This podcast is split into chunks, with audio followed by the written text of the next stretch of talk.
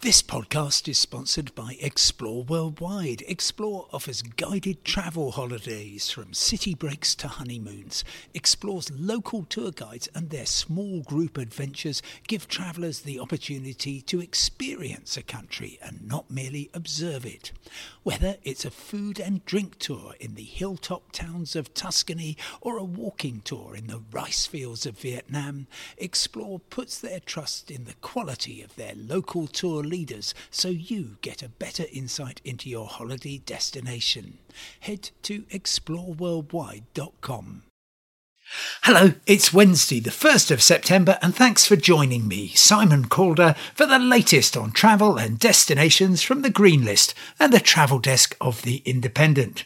Today, is your journey to Devon or Cornwall by rail really necessary?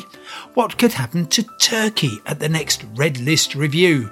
And does your middle name have any significance in travel? Of course, this podcast is completely free, as is my weekly travel email, which you can sign up for at independent.co.uk forward slash newsletters.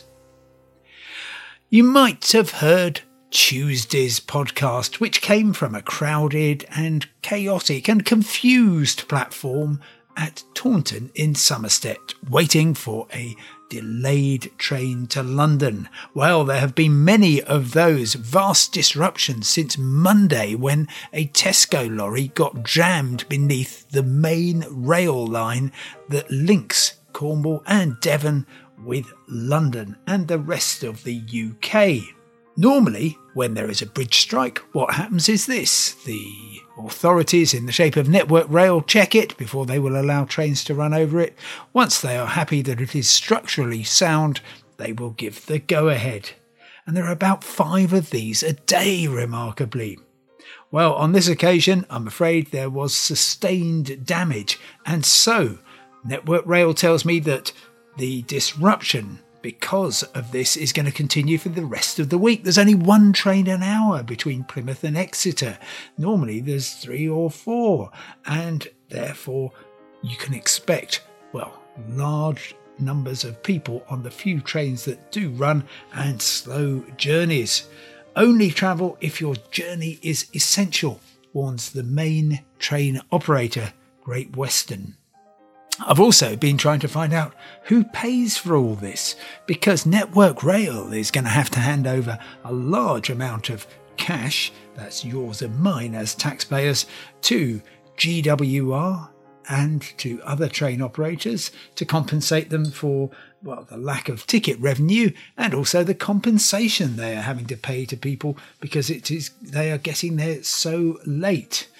And so, where does Network Rail get that money from? Well, that's what I'm trying to establish.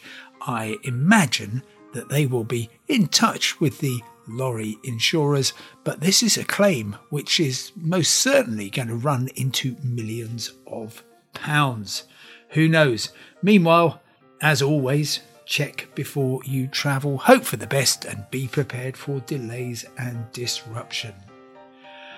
Hoping for the best is all that anybody trying to get to, or more particularly from Turkey, for the past 16 weeks has been able to do, because that's how long it's been since the Transport Secretary, Grant Shapps, put Turkey on the red list, the highest risk category, which means that anybody coming into the UK must spend around £2,000 on hotel quarantine.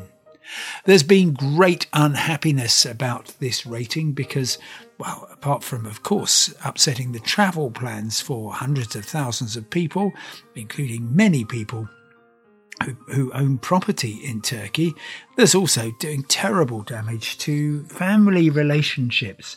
Um, there's a lot of, uh, of, of, of, connections between Turkey and the UK and people simply haven't been traveling or they've been doing weird things like quarantining for 10 days to launder their red list status in Bulgaria.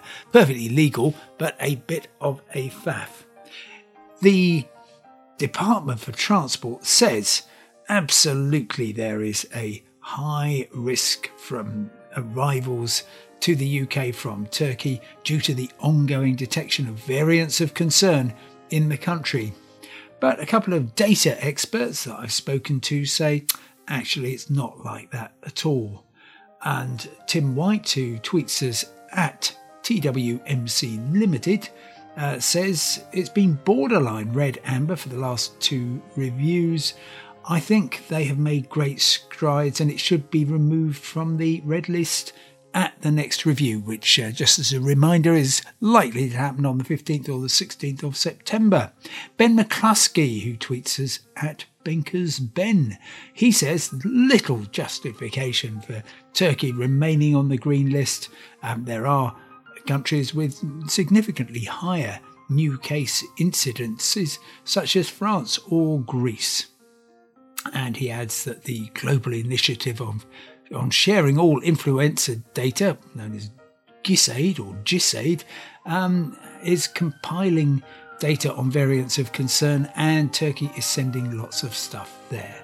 We won't know, of course, for a couple of weeks what has happened, but if anything does happen and Turkey gets moved to the amber list, then unfortunately unvaccinated travellers, or indeed those whose vaccinations have been administered in Turkey will find that they are not recognised and they will need to self isolate for 10 days and take a PCR test. And that's in addition, of course, to the tests you need before you leave the country in order to come to the UK and a PCR test after arrival. I get lots of messages from lots of people and thank you for them. Here's one which says, Help, my passport is has my full name, including my middle name, but my uh, NHS COVID pass doesn't have my middle name. Is that a problem? No, absolutely not. What people will be looking for is first name, last name, date of birth. That is generally a perfectly good way to assess that you are who you say you are and that uh, you've got your own jabs and not somebody else's. Middle names in travel are frankly more trouble than they are worth.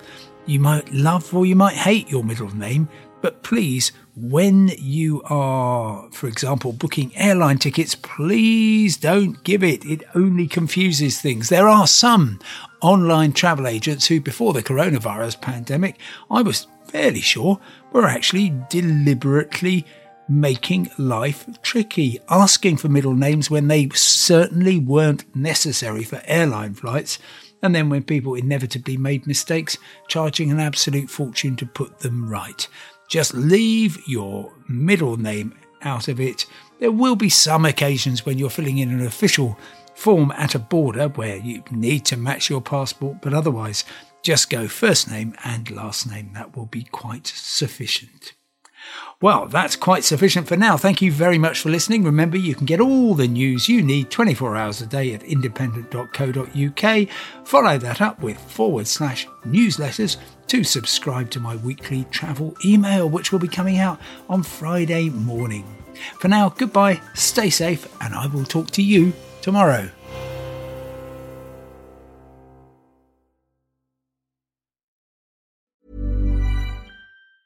Hey, it's Danny Pellegrino from Everything Iconic. Ready to upgrade your style game without blowing your budget? Check out Quince. They've got all the good stuff shirts and polos, activewear, and fine leather goods, all at 50 to 80% less than other high end brands.